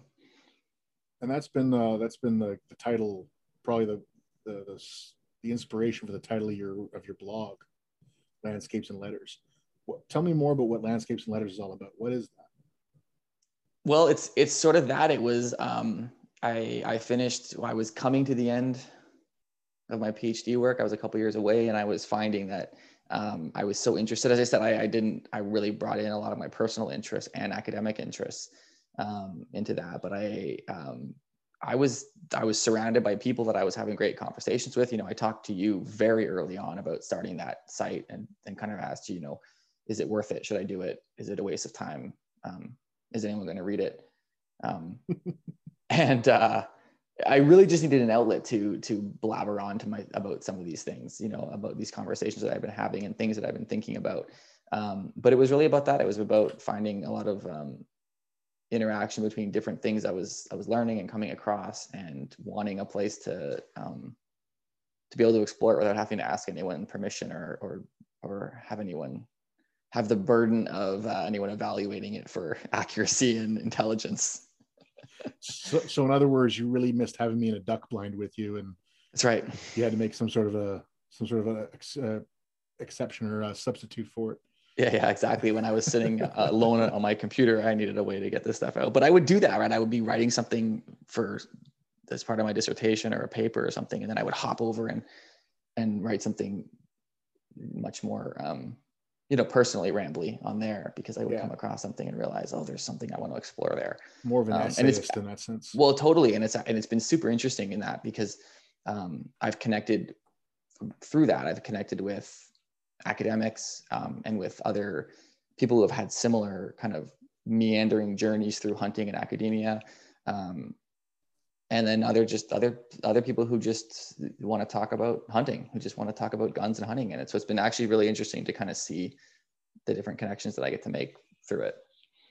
Yeah. And, so and then you've and you've got you've been on there. Yeah tracking. And uh, did i do another article just the one? No it's the one. Just the oh one. well no you then you and me and john had a oh yeah our shared our shared journaling. Yeah I, think that was, I think that was a two-parter our letters our letters. I uh, think so. I believe yeah. it was. I was really yeah. late in the game with that because I was so damn busy with everything going on here. But uh, yeah, that was a really fun. We got to do something like that again soon. And uh, it was. Uh, I'm trying to remember exactly what that was. A talk, what that talk was about. Was our conversation was about conservation. Yeah, we started off around something around hunting ethics, and it it went into history and um, all kinds of different topics. That Yeah. one, um, we went through. We went through, but that was sort of the that was that was sort of the task we set ourselves to was just seeing where the conversation went, and that's something that I I- you know we talked about this before that I think hunters are so prone to to chaotic meandering conversations, and that was we wanted we, we explored that in a written form, and uh, I don't I don't know if it. Uh, yeah, it, it was a bit of a trip, I think, going Yeah, it was. from where we started, but it was interesting. Um, it was fun. I liked it.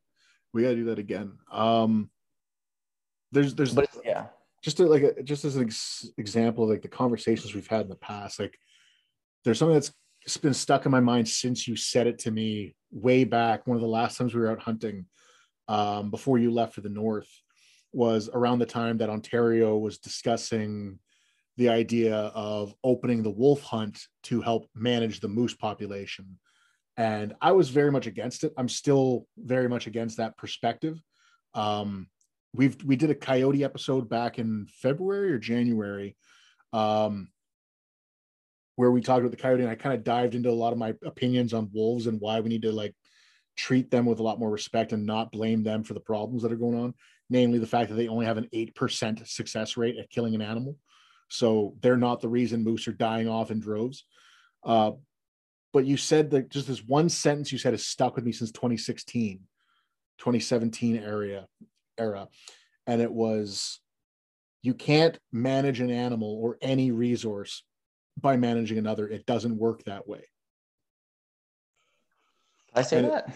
yeah it was this beautiful comment of like you can't hunt wolves to solve the moose problem. And you said it oh, in Oh, such yeah. a simple clear way of you can't kill one animal to save another one It yeah, you can't hunt your way out of a habitat destruction problem. Yeah. In, in the case of moose and, and many others, um, if you destroy moose habitat and you destroy the conditions that a, that a species needs to live, and you um, introduce other problems like yeah, the white-tailed deer You, you can't you can't hunt your way out of that. You can't um, because that's that that's where we're at now. And I mean, hunters talk a lot about you know the, the distinction you know, that we hunters criticize animal rights organizations because animal rights organizations focus on the individual right? They focus on the suffering of one and hunters think about the herd the population. We think about the well-being of all. What we really need to go and move that to is, is the habitat then. Um, it's not just enough to think about the population of deer or the herd of deer. We need to think about the deer habitat. That's when we start to get at um, you know the the unit of analysis or focus that um, that actually impacts and benefits all wildlife Mhm. um, and that's i think what you know what we're seeing with with moose and eh, you know caribou and all i mean everything hundreds of species that are facing extinction um, there, there's 300,000 to 400,000 bison left across all of North America, not just Canada, not just all of North America. There's only 300 to 400,000 of them left. And if we had a project to breed bison back to their original numbers, they would still die off back to 300 to 400,000 because there's not the habitat yeah left for them. They can't range like they used to because we have them boxed in by all these damn fences and the highways and cities where we're, Yeah. we're keeping them to the numbers that they're at because that's what their number can be.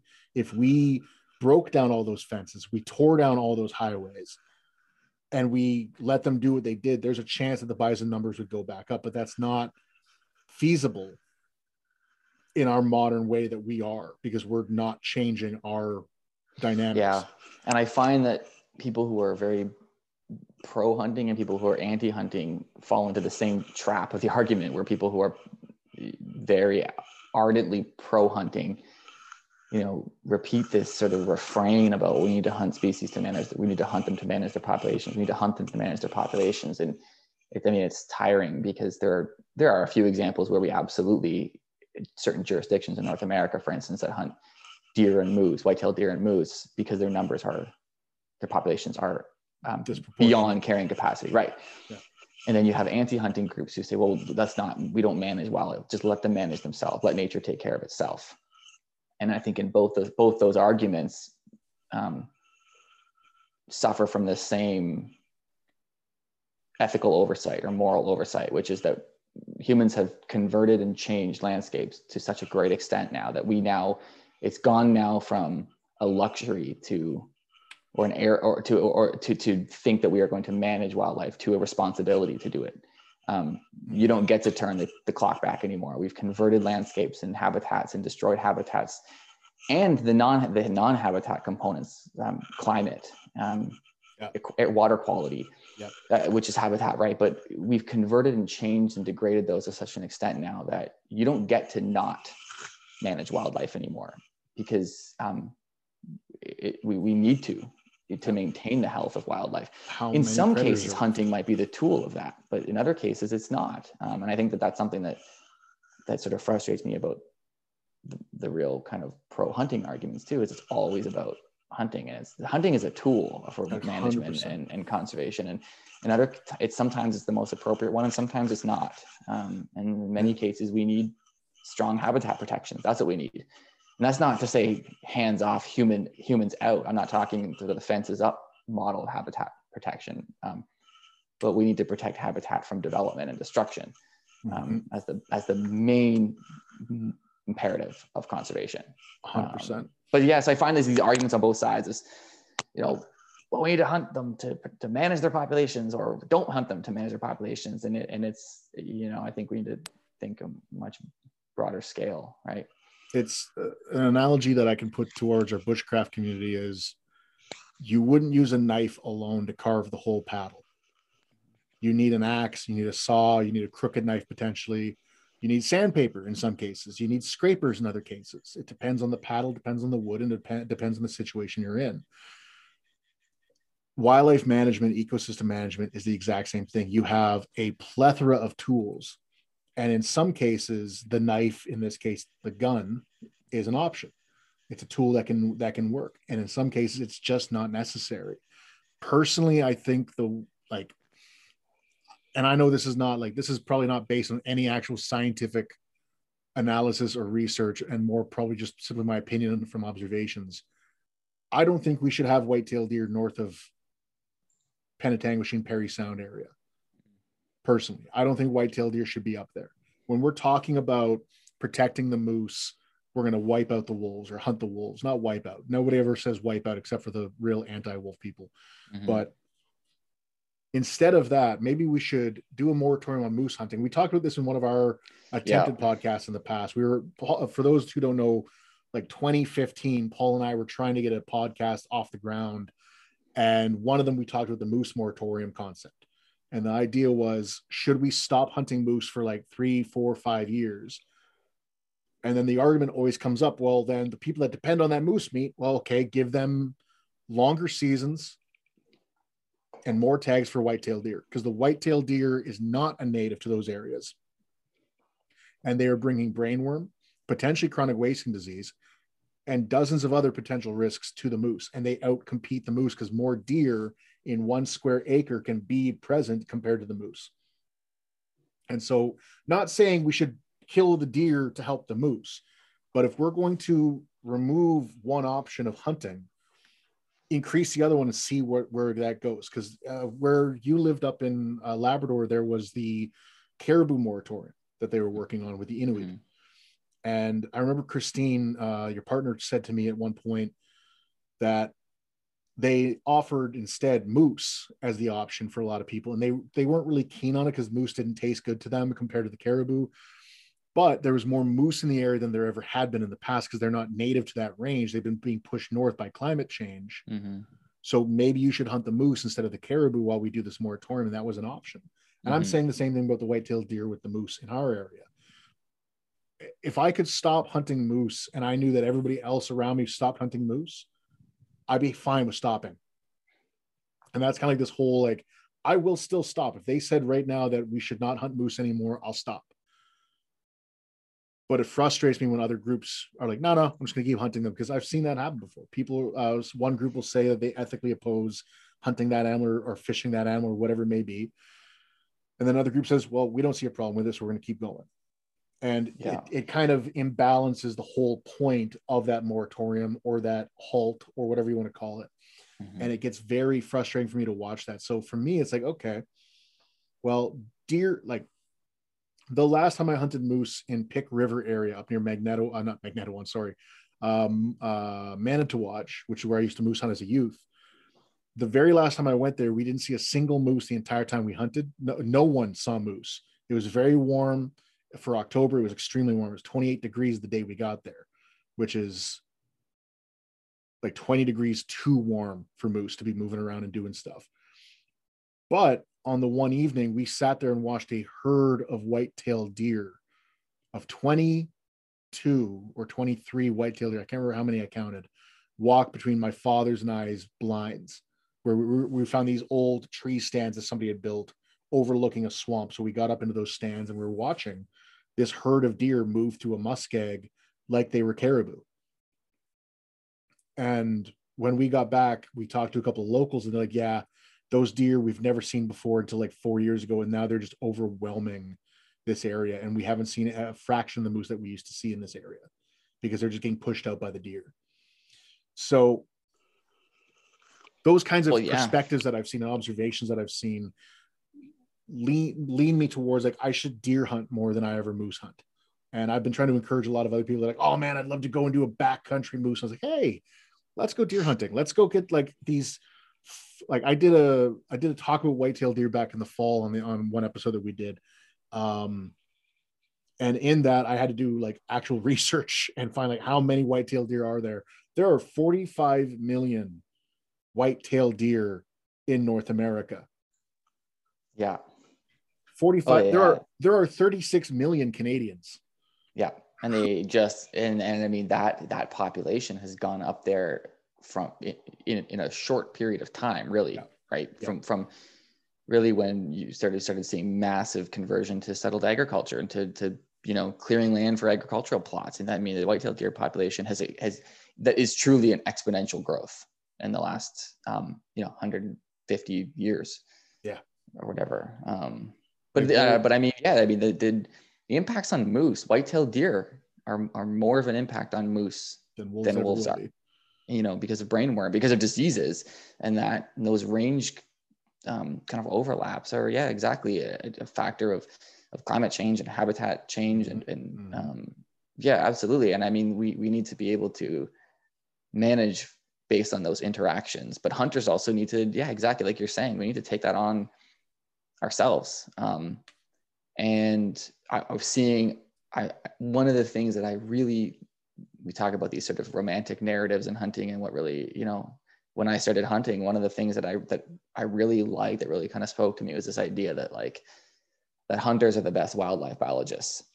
Um, and that hunters are out there and they're the ones who know the wildlife and they're the best biologists. And I that really that really sort of spoke to me this idea that you know um, that we can can really get to know wildlife and really understand um, that and so that's great but we kind of can't have our cake and eat it too where um, we say well we understand science and we're bio- we're the best biologists in, in this um, but then you have these cases where hunters are saying well i will not give up the moose hunt or i will not change my predator hunting practices even though new knowledge has come out and new science has come out. Um, you know, where I'm kind of going with this is, is things around, um, you know, coyote killing contests and wolf hunting and things, and people kind of clinging to these ideas to c- continue hunting, you know, the whole shoot a wolf, save a deer thing. Um, and, um, it, you know, yes, hunters are biologists and we're out there on the land, but then we have to, then we have to be on top of it and take it on take it upon ourselves to, to, to stay informed and to sort of follow the best available knowledge that's out there. And i think particularly right now we're seeing a sort of a moment in time where hunters are are, are digging into things um, into the into perspectives and into um, their understandings of knowledge and not following new knowledge about certain issues. Um, and whether that's um, predator hunting or like you, your example moose hunting or, or um, you know uh, and i think we need to really get to this kind of place of humble knowledge where we we are following the best available knowledge and willing to to see where that brings us rather than finding knowledge that reinforces our pre-existing priorities about hunting totally and there's a lot of different directions we could take that conversation um, we may want to save that for a later episode because this has gone on almost two hours now. We've been talking hour and 45 minutes or so. And uh, I'm not sure how much of an evening you got in store for us, uh, for yourself as well.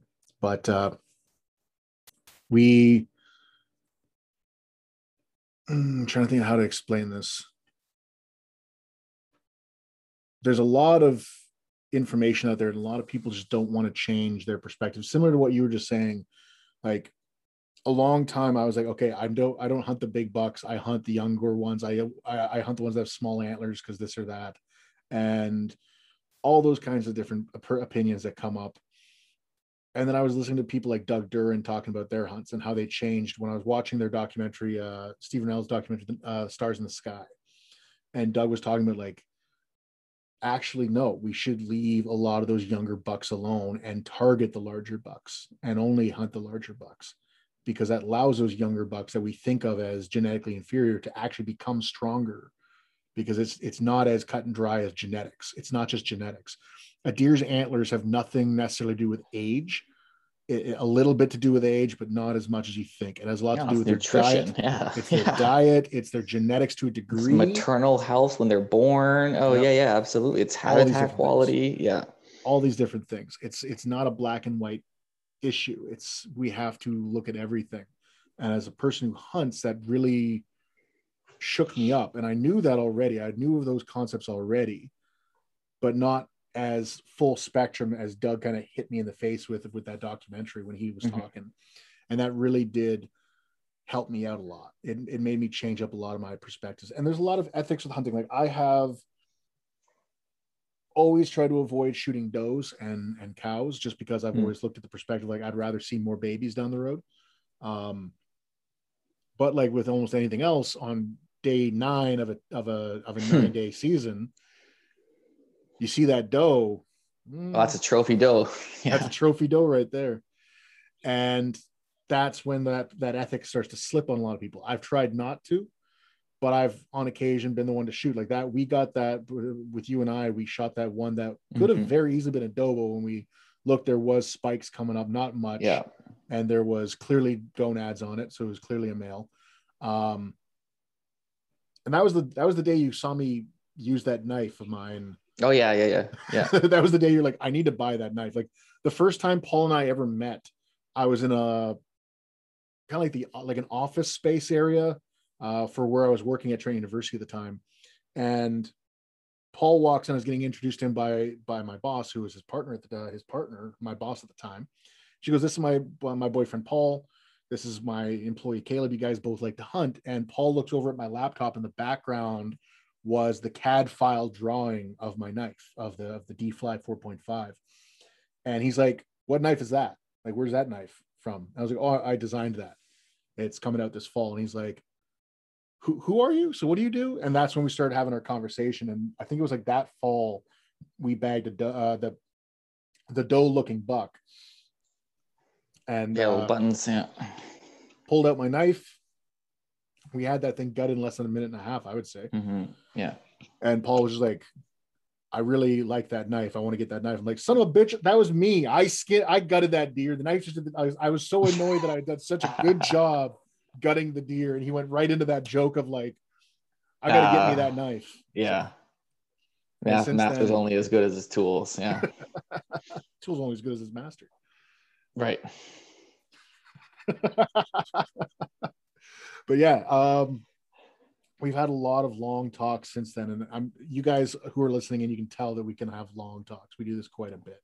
Yeah. And this time we just happened to record it. Yeah. We just happened to record it and this time actually be able to get it onto a podcast platform. So yeah, that's what else would you like to talk about? If there's anything else you'd like to bring up, is there anything else you want to really touch on? Anything you want to promote, what you're up to, anything like that? Oh my gosh. Wasn't ready for this one. Come on. Give me some information. Um, no, I don't I don't I don't think anything specific. I mean, um, yeah, no, nothing, nothing in particular. I'm, I'm um, kind of involved in a few different things and just sort of interested to see where they're going right now. Um, um, you know, including hopefully some some new stuff with you. But um, um, no, I, I, I appreciate the conversation. I think it's like I say, I think it's cool that we could go from um, across such a wide range of topics. Um, so I, uh, I appreciate the, the breadth of, of kind of topics that we can seamlessly cover in that time. So thanks so much. Awesome.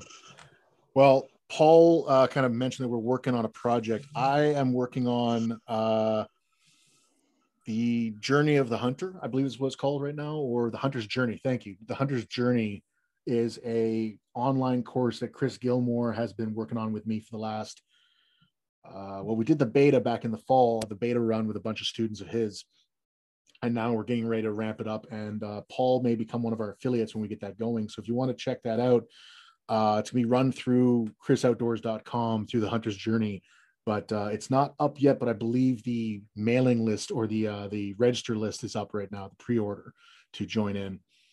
And yeah there's a lot going on. There's a lot that we're ready to do and paul i'm hoping to bring in as a special guest for that but i'm also hoping to bring paul in for a few more episodes in the future. Like i want to i really want to do a hunting episode coming up. As much as paul and i hate these kinds of like gear talk episodes and all that kind of stuff mostly we like to focus on like mindset but that could be part of that is like the 10 things you should do to prepare yourself for hunting this year. This is the perfect time of year mid uh, early spring to, to mid spring even late spring is a great time to get ready for hunting of course there is hunting that's coming up here in ontario we have the bear hunt coming up the black bear spring bear hunt as well as wild turkey hunt coming up uh, I'm not really big on either one of those, but this year I'm thinking of getting a little bit more into turkey hunting myself.